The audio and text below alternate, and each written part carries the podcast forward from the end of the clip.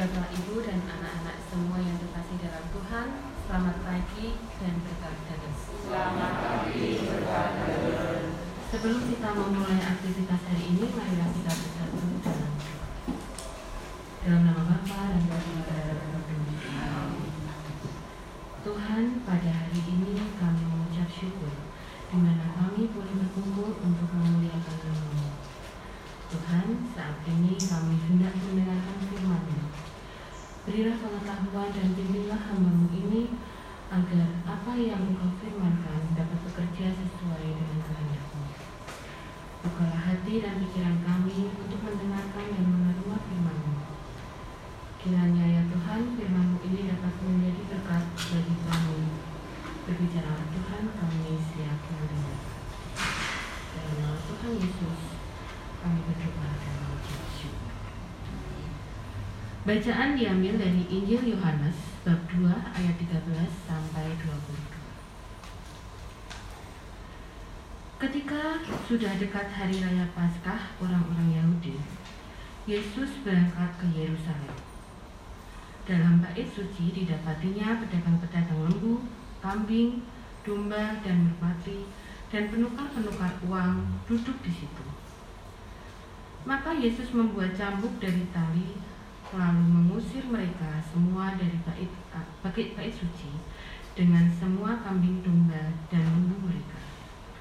Uang para penukar dihamburkannya ke tanah dan meja-meja mereka dibalikannya.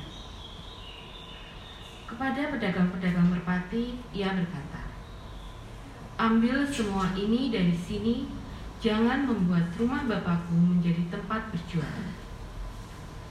Maka teringatlah murid-murid Yesus bahwa ada tertulis, "Cinta untuk rumahmu menghanguskan aku."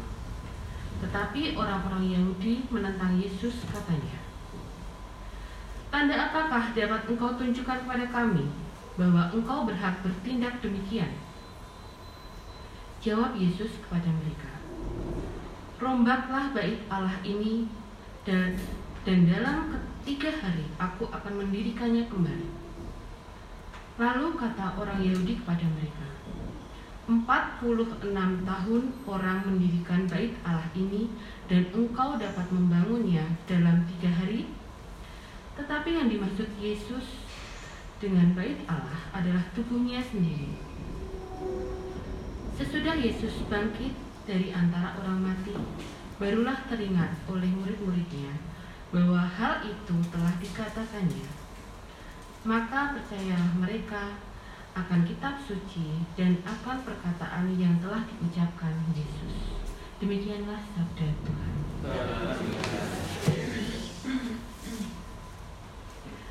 Buddha, Bapak, Ibu, dan anak-anak semua yang terkasih dalam Tuhan.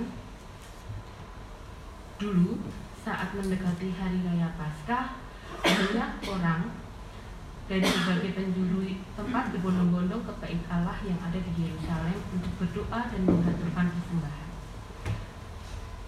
Bagi orang Yahudi, perayaan Paskah itu merupakan pengenangan indah akan karya Allah yang menjadikan bangsa Israel itu bangsa yang merdeka setelah dibebaskan dari perbudakan Mesir. Nah, sebagai wujud syukur, mereka itu menghaturkan persembahan dengan wujud derma atau mendermakan uang dan persembahan hewan.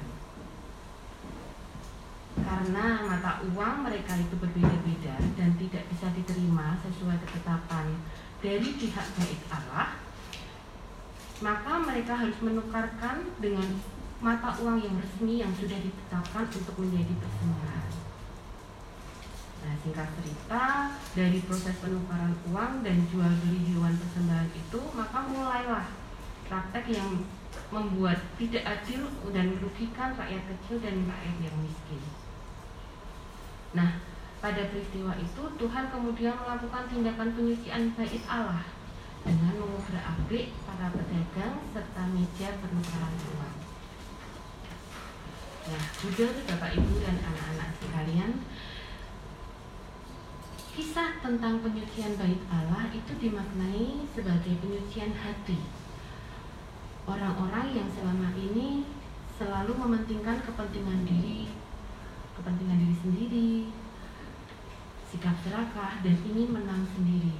Maka kita pun juga harus menyucikan diri dan pikiran kita dari keinginan-keinginan yang seperti itu yang mampu memupuk keegoisan diri kita.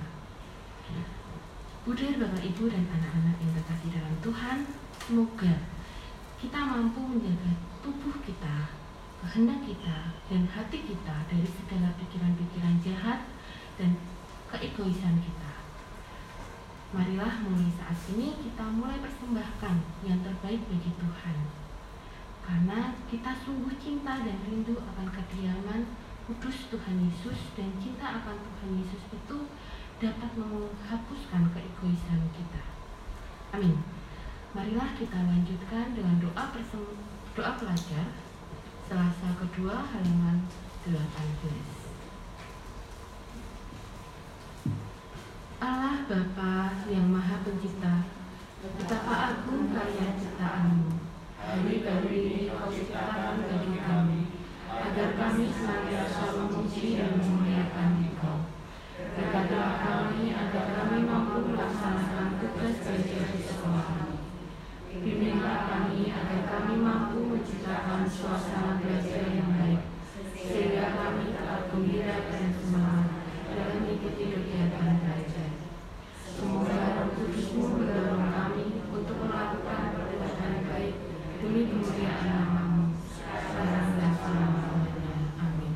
Bapa kami yang ada di surga, dimuliakanlah nama-Mu, datanglah kerajaan-Mu, jadilah kehendak-Mu di atas bumi seperti di dalam surga. Berilah kami rezeki pada hari ini dan ampunilah kesalahan kami, seperti kami pun mengampuni yang bersalah kepada kami, dan janganlah memasukkan kami ke dalam pencobaan, tetapi bebaskanlah kami dari yang jahat.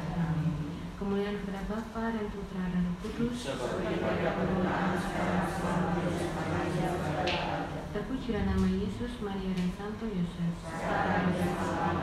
Santo Bernardus, dalam nama Bapa dan Putra dan Roh Kudus. Amin. Terima kasih atas kebersamaan doa pagi hari ini.